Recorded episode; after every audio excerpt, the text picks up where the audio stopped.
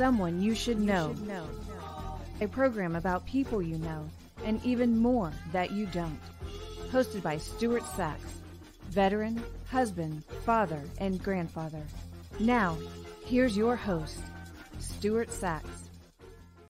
Well, hello, welcome to another edition of Someone You Should Know. I am joined today by Joan Posivy, and we're going to be talking about something that you probably are very, very aware of, but you may not really totally be aware of it. So, with that, and having said that, uh, we are going to be brought to you today by our good friend Irving Chung, who is a franchise specialist. Now, you have talked, you know, we've talked about Irving many, many times. It's a brand new year now. Maybe this is the year that you might want to branch out. And it's a little bit about what we're going to be talking about today. That maybe you're looking at a, maybe a little side gig to make a little extra money. And maybe mm-hmm. it's a franchise that you're looking into. It may surprise you that you don't have to spend hundreds of thousands of dollars to get into franchising. There are some extremely affordable full time and part time franchises available out there. Reach out to Irving Chung, the franchise specialist. He'll do, have a little bit of a conversation with you, find out what your wants and needs are. And hey, maybe franchising is what it's all about for you. Because Joan is no no stranger to a side gig, a side hustle. We were talking just before the show. When I was growing up, uh, we used to have a paper route, or uh, my buddies and I would cut grass in the summer and we'd shovel snow in the winter it, to earn a little bit of spending money. You know, maybe put gas in the car. We never called that a side hustle. Today it's got a formal name. And Joan knows all about side hustles. And so I wanted to invite her to come onto the show and just talk with us a little bit about what it is and how she got into the business of side hustling. So, welcome. Tell us a little bit about you, Joan. Thanks so much, Stuart. It's great to be here. And I, I, was laughing when you were talking about just the, the difference in what it's called today. I've, I've certainly found that over the years. I remember when I first heard the word blog and I went, well, what is that? And I looked into it and it's like, isn't that an article? Are you just writing an article? or uh, there was another one, but yeah, a, a, number of times like that. Side hustles. Wow. Um, that probably started around the time that I was in my first career, actually was a, as a banker, but uh, please don't hold that against me. And uh, it was actually during that time that I was about 18 years old. And friends of mine said, you know, Joan, there's a seminar occurring in town. You should go. Now, they told me it was on business matters, predominantly marketing, something that I was interested in. So I went. Well, you can imagine my surprise, Stuart, when it turned out that the guy wasn't talking about marketing at all. It turns out he was talking about your mind and your potential. And this guy went on for like two hours, and I sat there memorized, mesmerized. It was the Hilton, Toronto, Canada. This big ballroom. I was like three rows back, two seats in. And he talked about your mind and your potential. He said, it doesn't matter what's happened to you in the past or really where you are now, it's where you're you going. And he said, anyone can have, do, or be anything that they want seriously in their life. That was shocking for me because up until that time, most of my learning had been, you know, different typical school subjects science, history, math. I had never had anybody talk to me about my mind and my potential. And he said, and the other thing was, too, I thought up until then that when you were born, you were dealt certain cards, so to speak, right. from the big deck. And those are the ones that you had to play. And I found out that's really not true. You can keep the ones that are, are helpful or supportive, ditch the others and, and, and pick up new ones. But at any rate, uh, what ended up happening, I was just so intrigued with this information that uh, went down really that career path simultaneously to other business ventures.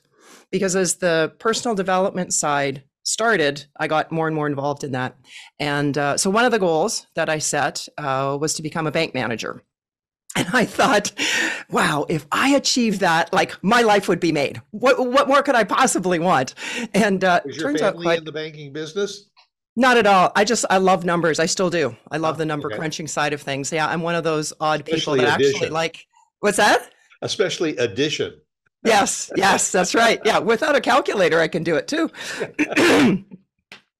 and uh, but worked at that for a couple of years and thought, you know what, that this this isn't it. I thought that that was it, and it wasn't.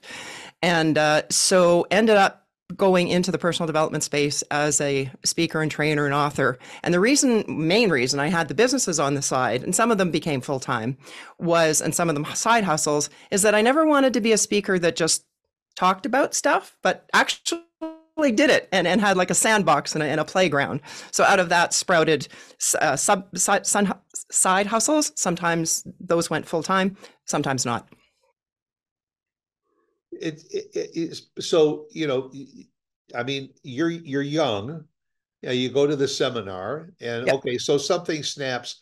But my gosh, the whole world of of careers is out there, and why why the financial industry. I mean, people say, I want to be a botanist. I want to be an anthropologist. I want to be a scientist. I want to do something exciting. And you say, I want to be a banker.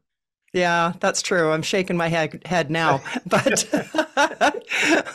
looking back, I do recall bef- like more back in grade school of, oh, I want to be a veterinarian or I want to be a lawyer. Yeah. But you know how you mentioned you had like a paper route or shoveling snow? I mean, I, I was that person as well. And I always liked the feeling of having a few bucks in my pocket because to right. me, that spelt independence, that it was my right. money. I could do with it what I wanted. Of course, my parents thought differently, but at any rate, that was my perception. And so I was always working part time since I can remember. Like literally, it started with a paper route, I think, when I was 10 years old. And as far as the banking, I started as a part time teller at the age of 16.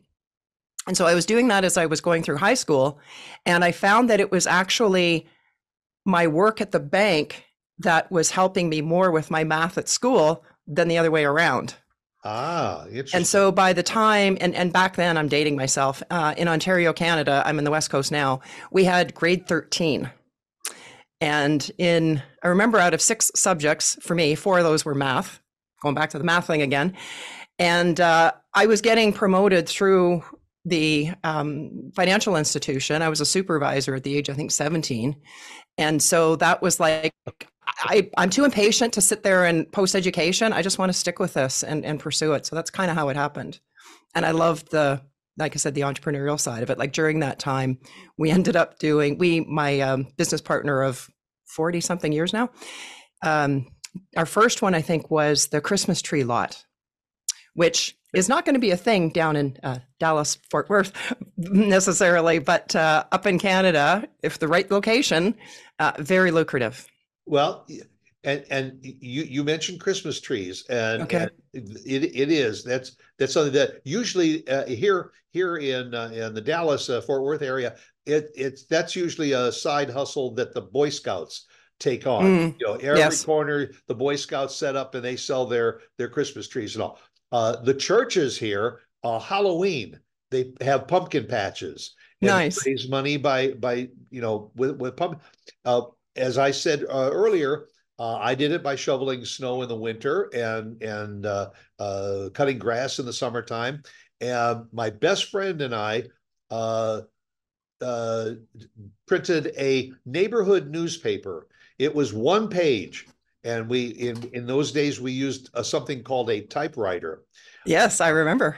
And uh, we would type it out and then mimeograph off the, the, page uh, I think maybe we had about 35 customers in the neighborhood. And Aww. mistaken, it was like 10, 10 cents a week. And, yeah. But in those days, that was that was enough money to get you uh, a bag of candy and entrance into the movie theater. Yeah. And and we did that.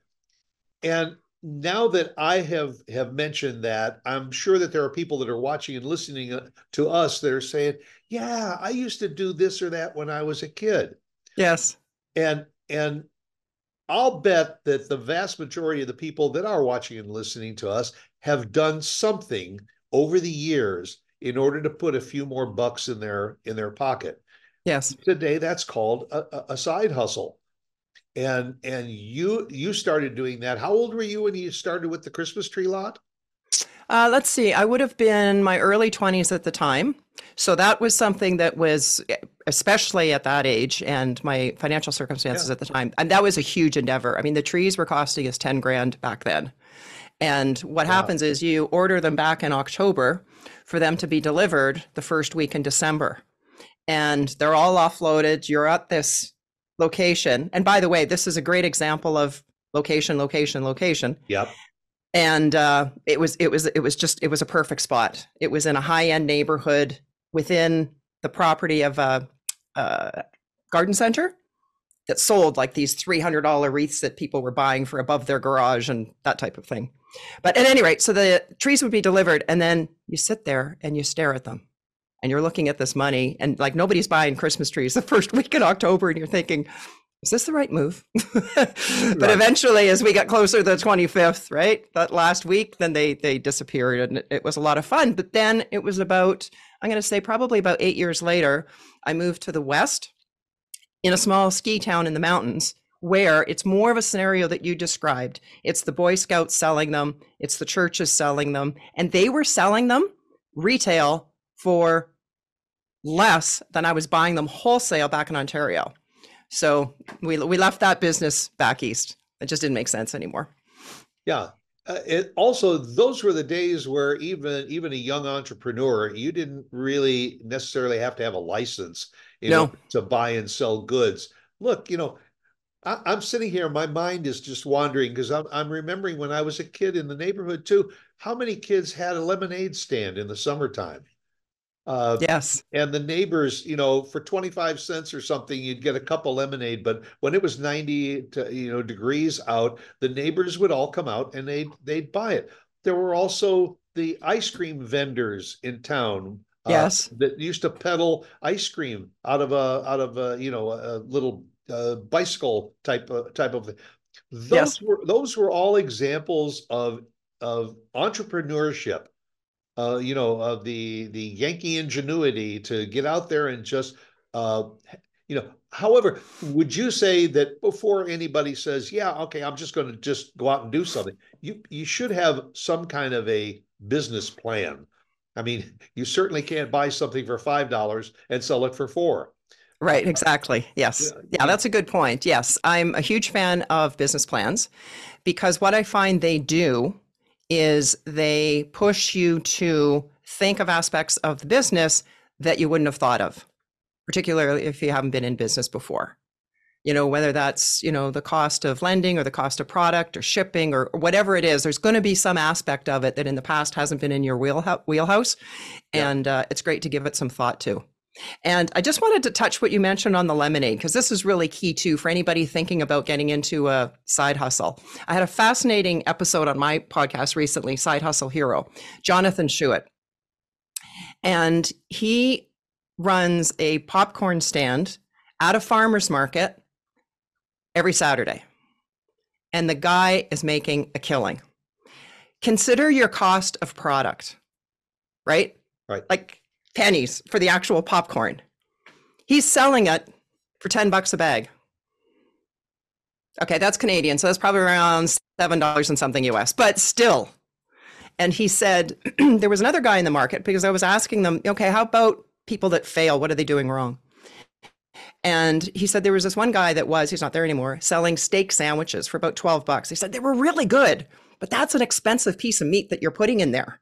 Right. So I'm thinking like that piece of steak versus his popcorn. And so, as an exercise for people, if they're thinking of a side hustle, the next time you're at a farmer's market, am I using the, the correct term for yes. Dallas Fort Worth farmers market, country market? Yeah. Yep. We, next we time you're walking around there, yeah, just consider like take a look at the vendors and and consider you know the cost of their product, what they need to get started. Give you another example. This same guy, he said, I flew down to Reno, which he said, by the way, one day selling popcorn paid for his whole Reno trip when he was down there. It's crazy. And you're paying the other thing about farmers markets that I love, and we can talk about this later, is it allows you to test a market at a minimum uh, cost to you. Up here for that market, it was like a hundred bucks versus you having to sign a lease and, and committing to something for three to five right, years. Right. So I'm a huge fan of, of farmers markets. At any rate, so he's down in Lake Tahoe and he sees this guy selling snow cones. And he's like, it's frozen water, and this guy's charging eight bucks, and that is US. Right, right.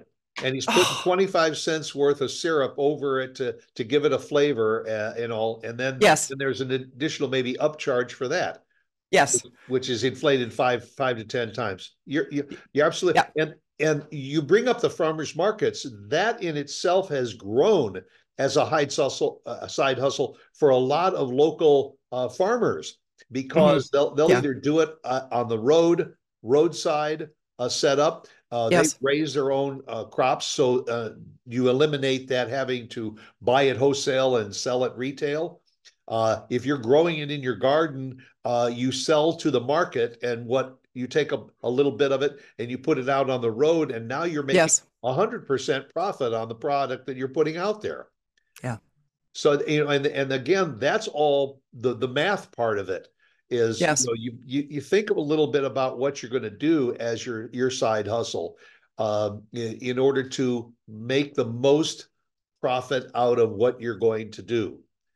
Uh, a good friend of mine, uh, when he was in college, uh, he was an artist. He used to uh, paint on oil and canvas, mm. and uh, even you know.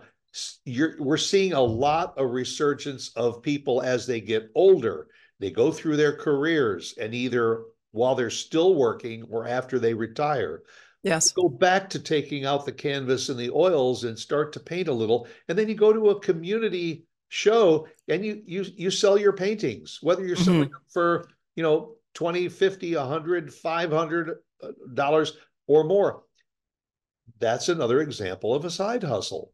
Yes, absolutely. And depending on what that craft is, there are so many platforms out there, and the biggest one being Etsy, where mm-hmm. you sell your products through a platform like that. Yes, they're taking a cut, but suddenly right. now you've got the potential exposure to a global audience.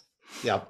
And also, it's a heck of a lot cheaper than saying, okay, I'm going to start maybe a little gallery. So you go down and you sign a five year lease some right. and you've got to keep the the air conditioning going, the heating going, the lights, the taxes. You yeah, have to everything. have regular hours, and and either you're there or you have to hire someone. So ka-ching, ka-ching, ka-ching. The cost side keeps going up, and you say, okay, well, I'll just sell my paintings for five thousand dollars a piece.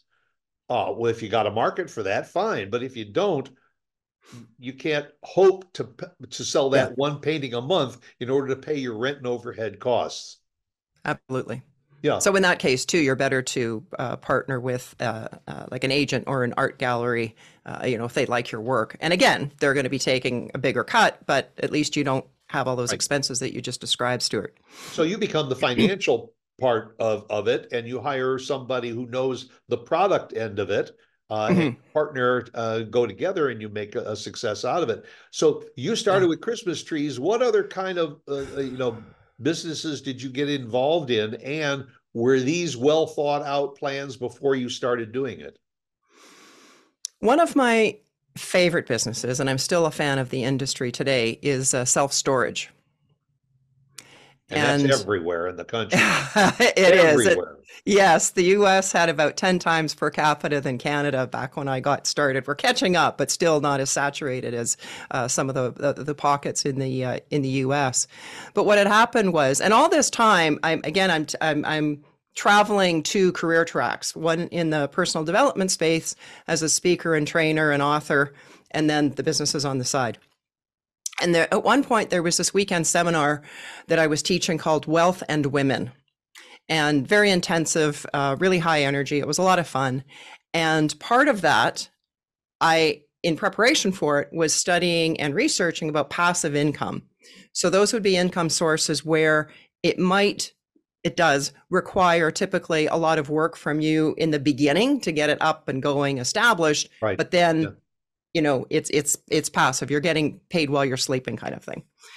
Uh, and, and back to your involvement. Anyway, there are in addition to um, passive income investments, there's passive income businesses. So think of things like parking lot, car wash, automated car wash, uh, automated laundromat, and self storage. And the more I went down the rabbit hole of self storage, I went, oh my God, this is perfect for me and my business partner. But um, there's quite a price tag on them. And I didn't know anybody in the self storage industry.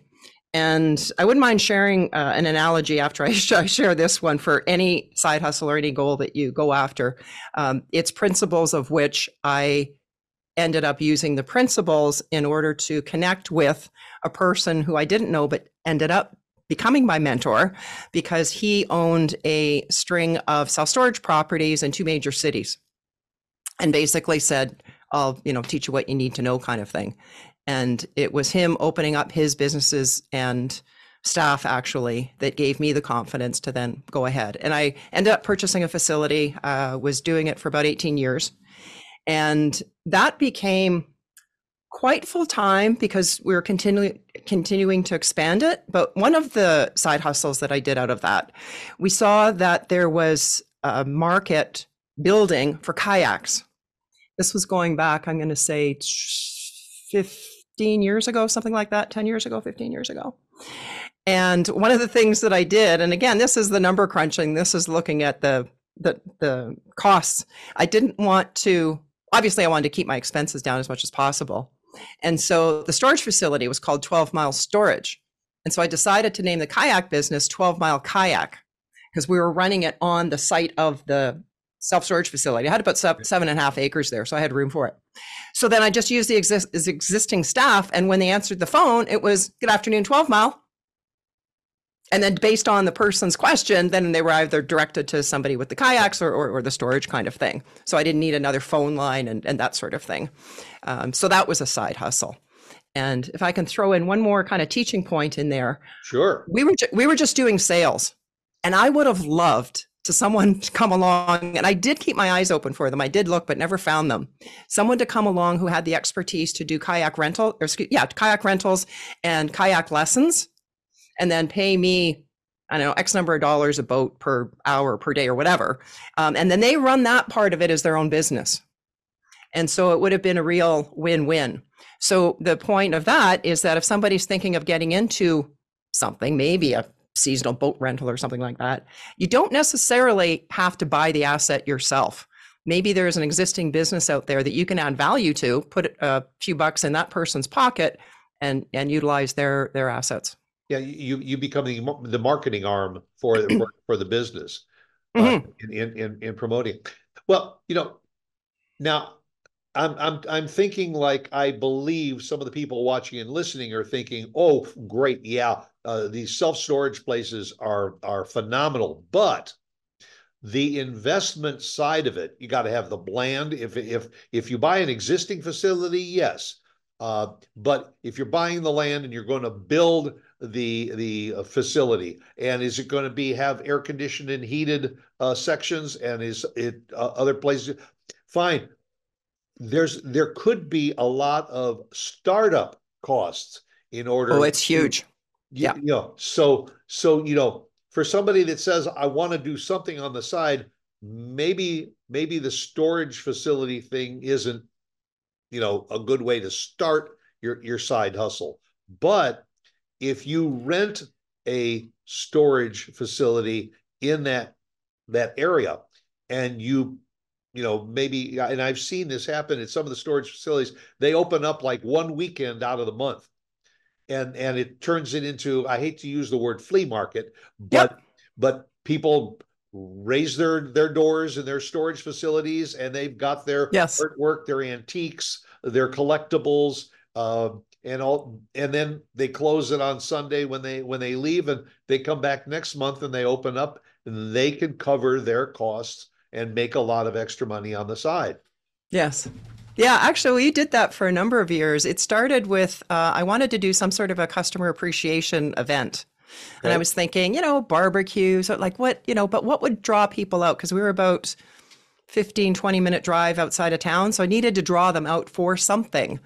And I didn't realize this, Stuart, but like there's a whole industry of like flea market people. Like there, it's just, it's like a cult out there. It's amazing. I had no idea until I started to to promote this thing. We had hundreds and hundreds and hundreds of people through it. We would do it once every summer, and we did it as a fundraiser actually for a, a nonprofit next door to us. Um, but it was super fun, and it gave the the people the ability to do exactly what you just described. You know, open up your unit and sell whatever you like. Well, you know, and what this is, is this is an offshoot. If you go back several generations, the traveling medicine shows. Mm. That's what, what the traveling carnivals and everything were all about. They would go from city to city, set up for a couple of days. They'd have rides. They'd sell food. They'd sell, uh, you know, uh, collectibles, and and that's how they made their money. And it was it was a win-win for the people and a win-win for those those promoters. When the cost started to go up, or when government gets involved and says you have to have licenses and permits in order to do all of these things, then it gets a little bit muddied. Yes. But uh, but on the surface, that's why I say uh, almost every town, especially when you get out of the the downtown cities, uh, very often and get into the suburban areas uh, where they have these these farmers markets on the weekend. Yes. Not, not, only, not only the price is good, but usually the fresh produce and, and vegetables that you get are so fresh because they were just picked today. They weren't raised across country and kept in a in a, a, a, freezer or something and put out like we we see in in the in the supermarkets. Uh, you know, and so a lot of people will say, I don't want to buy my vegetables in the store because I can go to a market and yes. I buy it for the same price, maybe even less, and get it just just as fresh. And I'm one of those people. I do the bulk, as much of that I can uh, every week with our markets. I'm really uh, blessed with that. Yep. Let me uh, toss out a because we were talking about self storage, and that is, um, you know, it takes dollars to get involved in. Uh, uh, on my uh, podcast, Side Hustle Hero, the variety of side hustles it's just it's just mind boggling. Of course, a lot of online things, but you know everybody's not into online stuff. And one of the side hustles that i just love and it really flies under the radar because it's not sexy it's not out there and that is picking up trash picking up garbage around commercial and industrial facilities before they open in the morning. So you know in some of these uh, industrial parks you know you got pop cans and chip bags and like whatever right. else floating around. Well you get have a you get the contract with this property owner or business owner to go in and do a cleanup in the morning. You're essentially getting paid to go for a walk. Yeah. And like startup costs are like under under 100 bucks. So this guy out of Calgary that I interviewed for it, he brought that just to him doing it itself up to a six-figure income. It started as a side hustle and, and grew it to full time.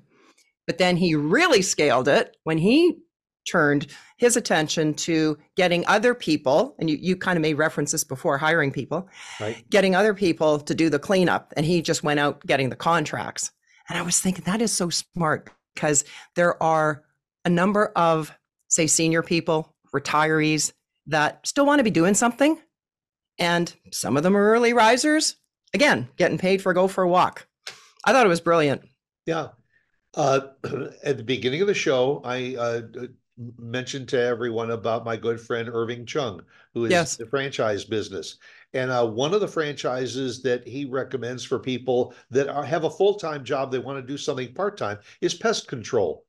He said ah. because you pest control does not involve an awful lot of, of expense side. You have to have the chemicals and the the uh, uh, proper uh, equipment and all to dispense that, but you can spend your weekends making appointments and hire someone to drive their own vehicle, if you will, open up the trunk of the car, take it out, spray the the the property with the with the chemicals that are needed, make money, and you can do it from the convenience of your home on a part-time basis. Yes. And if it's successful, you get a second person with another vehicle and right. you expand it. Yeah. You were mentioning car washes there hap- happens to be a, a franchise out there that uses waterless car washing. It's it's spray. Uh, um, yes. They spray the the the, the uh, liquids on uh, from a container in a car. Okay. Now stop and think. You find an office building and you walk in and you s- send out your flyers and you say, "Hey, while you're working during your ah. shift, I will clean your car. When you come out, you got a, a clean car, and you have, can go to one location. You don't have to run all over town to do it. Uh, and all, and he said that, like you said, some people are making up to six figures by going to one location and washing cars a few days a week. Oh, that's brilliant. You're making it so easy for the customer. Wow, I love that. Yeah, and and it's it's just a a thought process. I'm uh, uh, you know, podcasting has become a big side hustle. Uh, people do podcasts and you get sponsors and everything. You make a little uh, extra extra money, and some people turn it into a big big business like the TED Talks and and this kind of thing that that's going on. Uh, you mentioned your your your website, and it's uh, www.sidehustlehero.com. Visit Correct. it, folks see some of the things that uh, Joan is, is, is talking about. Uh, you can also go to uh, joanposivy.com, another website, and get get additional information. But if somebody's out there saying, "Yeah, you know, I should I should try doing that," what what's the first what's the first step to somebody that wants to turn uh, you know a hobby or whatever into a, a side hustle? I want to add into there a, a word of caution because we've been talking a lot about a number of pretty simplistic side hustles, and they mm-hmm. are. However, when you're looking at some of these, particularly online, people make it sound so easy. Like you just put out your shingle and you know you're going to be retiring on your sailboat at the end of the month. Especially with a lot of the online stuff. I mean, it's bizarre. And you know, podcast you've got to be doing a lot of work to get to the revenue point. Yes. Um, a lot of preparation are, involved. Yeah. And you're doing your, we, we talked about like arts and crafts and that sort of thing. There's a lot of competition out there. It's not you can do it. Of course you can do it, but be prepared to spend some time getting your name out, making the right connections. So that would be the first thing is how much time and energy can you devote to it?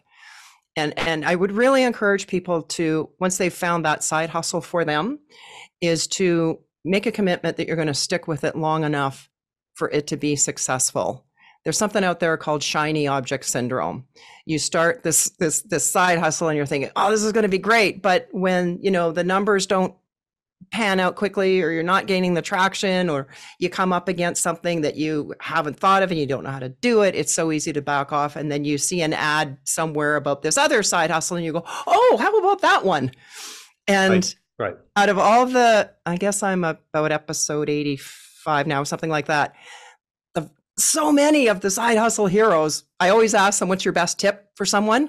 So many of them said stick with it you know, this one guy I had recently, he said, Joan, because he told me about all these other attempt, failed attempts he had. And he said, the truth is, if I had just stuck with any one of them, I bet you they would have worked. So you got to be, be aware there is going to be work involved and uh, be willing to stick it out. Well, you, and, so worth that, it though. That's that's true of somebody that that maybe it it's not a side hustle, but it's your bread and butter.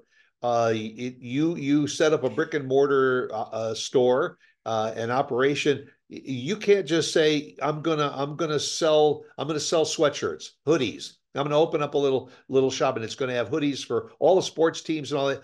It's not a new idea but right. you're you're gonna you're gonna do you you figure well uh, what i'm going to do is i'm going to start that store and then in two years i'm going to open a second and a third store and then i'm going to find somebody who wants to come over and buy me out and i'll retire. Right.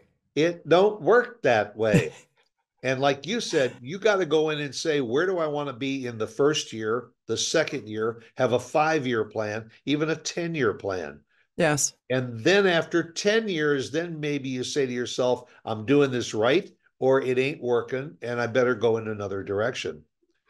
I encourage people and coach people to do actually both both those things in the sense of the shorter term goals like maybe that one year goal but then also the big picture Yep. Because if when you're setting a goal, if the goal is big enough beyond what you've done before, which it should be, you're not going to know how to achieve it. And the way you think right now might be a possible path, probably isn't. It it's probably this way. So you want to have those shorter term goals so that you can keep score, but keep the larger one the, the further down the road as well because that becomes almost like the, the, the guiding point. And do we have time for me to share that analogy with you that's going to tie sure, into this point? Sure. Okay. I write about it in my book. I call it the orange analogy. Tell everybody you, the name of your book and when ah, you write it. Sorry. Uh, the way success works. how to decide, believe, and begin to live your best life. So there's lots of examples there from my own life and a lot of young uh, entrepreneurs, young adults that have done amazing, amazing things in, in terms of the results that they've got, but not amazing in how they did it. There's nothing that they did in there that you or I could not repu- replicate. And that's what I love about it. And so the way success works includes the sort of the how to. And one of the uh, the analogies that I share in there is that if you and I were to take an orange seed and dissect it, and look at it using the latest and greatest technology or the most powerful microscope, we would never ever see a little orange tree in there. Because the orange tree doesn't really exist in there. But it's interesting, if we were to plant that seed in the ground, the only thing that you and I would expect that orange seed to grow into is an orange tree, not a maple tree or a cherry tree or anything else.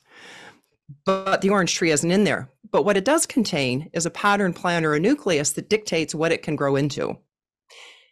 That seed is part of nature. You and I are part of nature and operate under the exact same laws, universal laws. But you know what makes us different, Stuart? We can grow into anything that we want to. So when we decide on a goal, and I'm not talking about like this is past the point of like thinking about it and talking about it and deciding when we, we excuse me when we actually decide and say i'm going to go after this that's like choosing the seed right. and then like any seed you need to plant it and care for it and nurture it in order for it to grow and that's building that image of what it is that we want to grow into and just like any seed there's a gestation or an incubation period same with the side hustle. It's going to take time for things to start manifesting. And so you plant an orange seed or a carrot seed or anything, you know, a week later, you think, well, where is it? You know, where's the results? Where are your sales? Oh, that's not going to work. Right. And then you've what you've done though is change the picture. You've had this big, beautiful, bold image of your goal, and now you're worried, doubt, and you've changed the picture. And it's like uprooting that seed. And now you're growing into another goal, which is not good. So we got to stay stay the course. And the more we we study this and our and our potential on the really the power of our thoughts, the more we will guard our thoughts. And I think it's fair to say too that you you you had an, have an advantage over a lot of a lot of people that you have a background in the financial industry.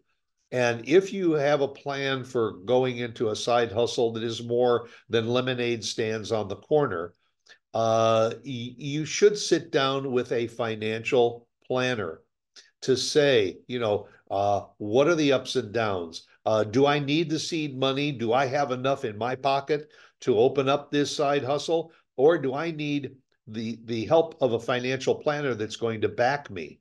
You know, everybody would love to be able to have a rich uncle that says, "Sure, I'll give you the money that you need to start start your business." Sure.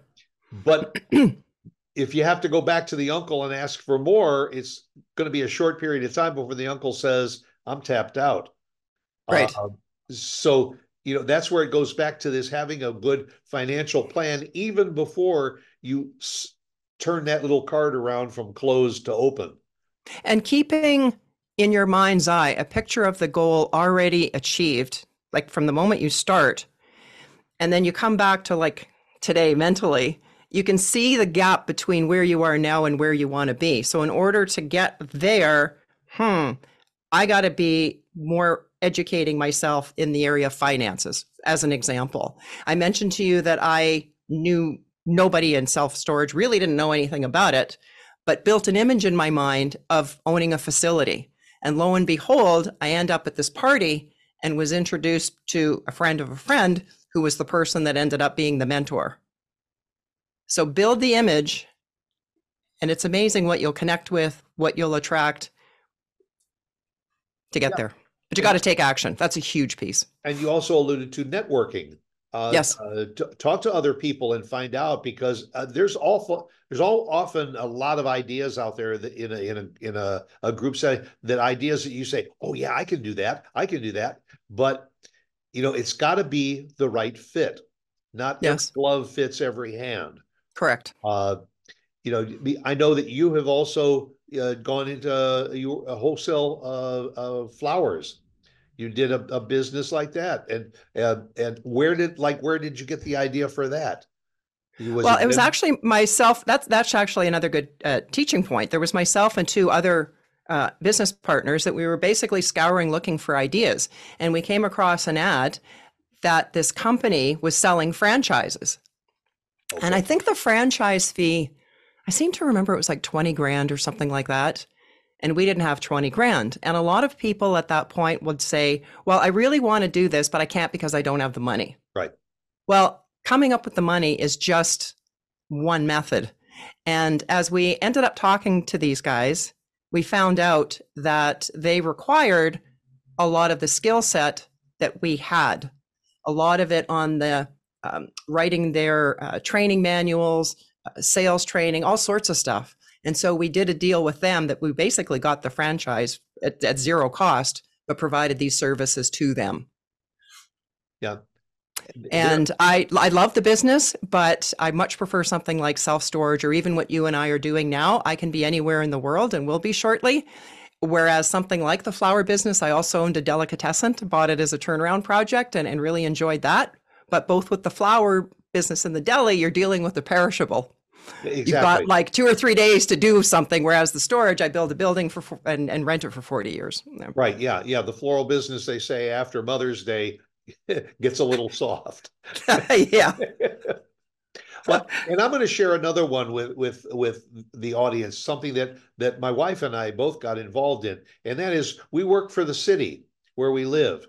Uh, we work. They have a convention bureau, and what they do is they have these, uh, uh, you know, uh, expos. Uh, they have, uh, you know, groups that come into town, uh, go into a local hotel, rent out the, the the conference space, and have their. And they need extra help at at registration or with passing out goodie bags or whatever. And we signed on with the city. And when the city has an event, what they do is they just email us and they say, We've got these three events coming up in the next few weeks. Here's the hours, how many people we need.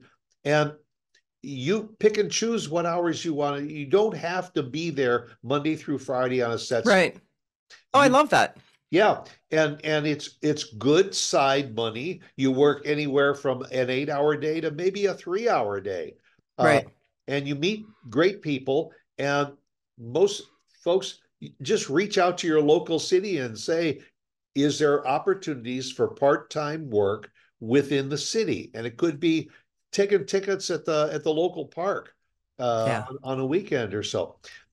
Uh, Joan, would you say that that that it was COVID that helped spawn a lot of the side hustle business because everything basically shut down uh, due to the pandemic. And so people had to reinvent uh, the wheel for themselves in order to have money to put food on the table.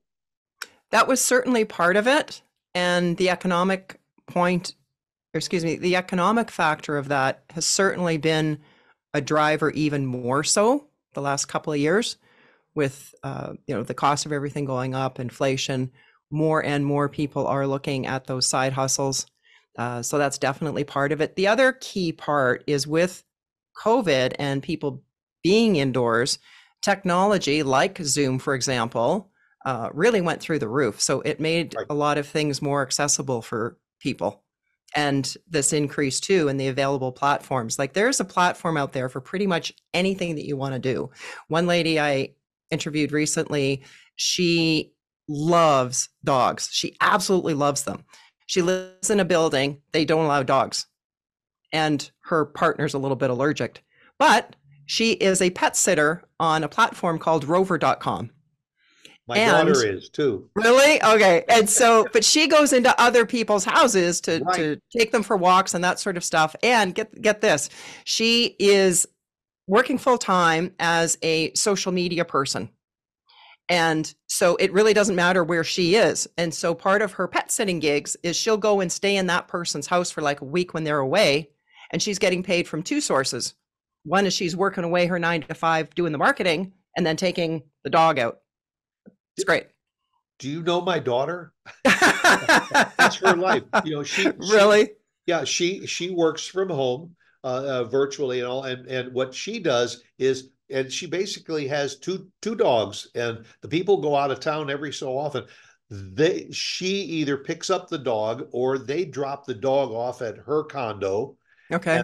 give her a little bag with the toys and everything. Yeah. And she she has a dog for a weekend. She's like a foster parent. For, Yes. For the weekend, takes care of the dogs, gets nice money on the side, but it doesn't affect her work. And while she's working, she just has to free up one hand every once in a while to, scratch, to scratch a tummy here. to- Absolutely. But but these are good examples of of side hustles. Uh, another one I have been doing for years, and that is I go online almost uh, usually two to three days a week, and I I fill out surveys. I was going to mention that one to you. Yes. I, I belong to it. You don't get money, but what you do is you accumulate points. And then when you accumulate so many points, you get a gift card to uh, my my favorite happens to be CVS because when I go to buy my toiletries or whatever I need at CVS, I can give them a gift card for $25. I got simply by answering questions on a survey. And it takes a few months to accumulate the points, but it's a great part-time gig that you do whenever you want to do it. yes. It You set you, you set your own hours, and I would. Right. I was thinking about that when when you mentioned the convention center work. Yeah. Like that that that gig would be perfect for someone who it gives you the the hours of flexibility, but somebody that's like outgoing and really enjoys people. But for those who that's not their personality and that's the last thing they want to do, Yeah. something like filling out the surveys is perfect. Yeah. And and and with working with the a lot of these conventions, they need people at seven o'clock in the morning. Now there's a lot of people that are night people and they they Right. can't get up that early. But there's other people like me, I'm up at the crack of dawn anyway, and I can go over, work from seven to noon.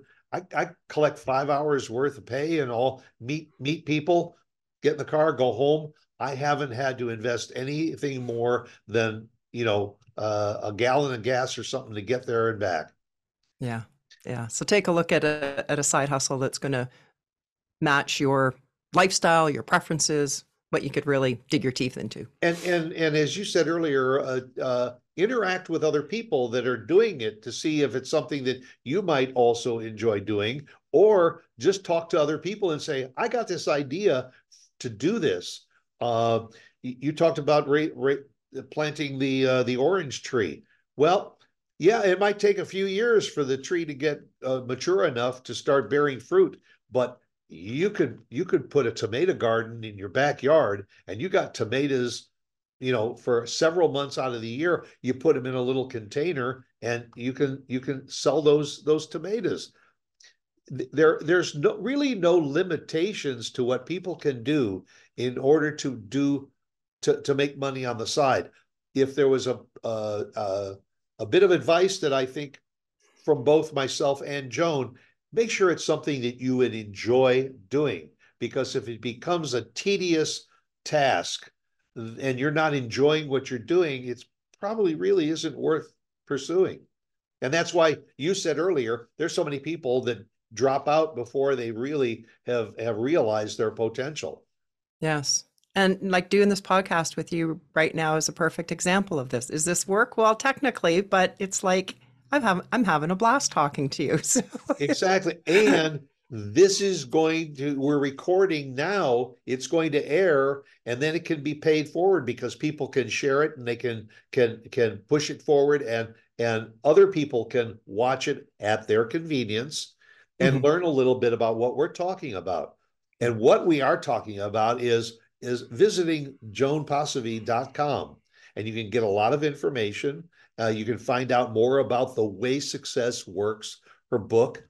Uh, and it's it, it's just a it's fascinating to spend a little bit of time with somebody like you joan in in sharing your passion your expertise your knowledge uh, and all with a broad-based audience like mine who i'm sure somebody is getting something out of this this you know uh, conversation and saying you know what i've always wanted to pick up those paintbrushes and start creating again and i think that this was this was the kick in the butt that i needed and today's the perfect day to turn one day into day one.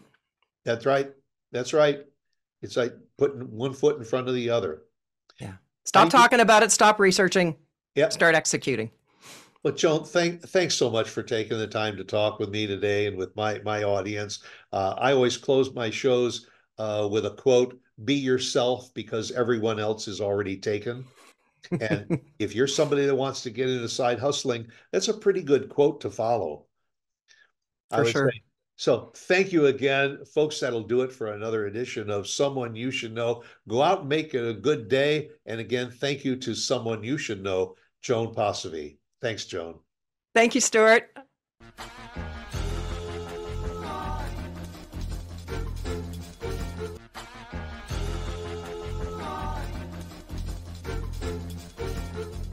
Someone you should know.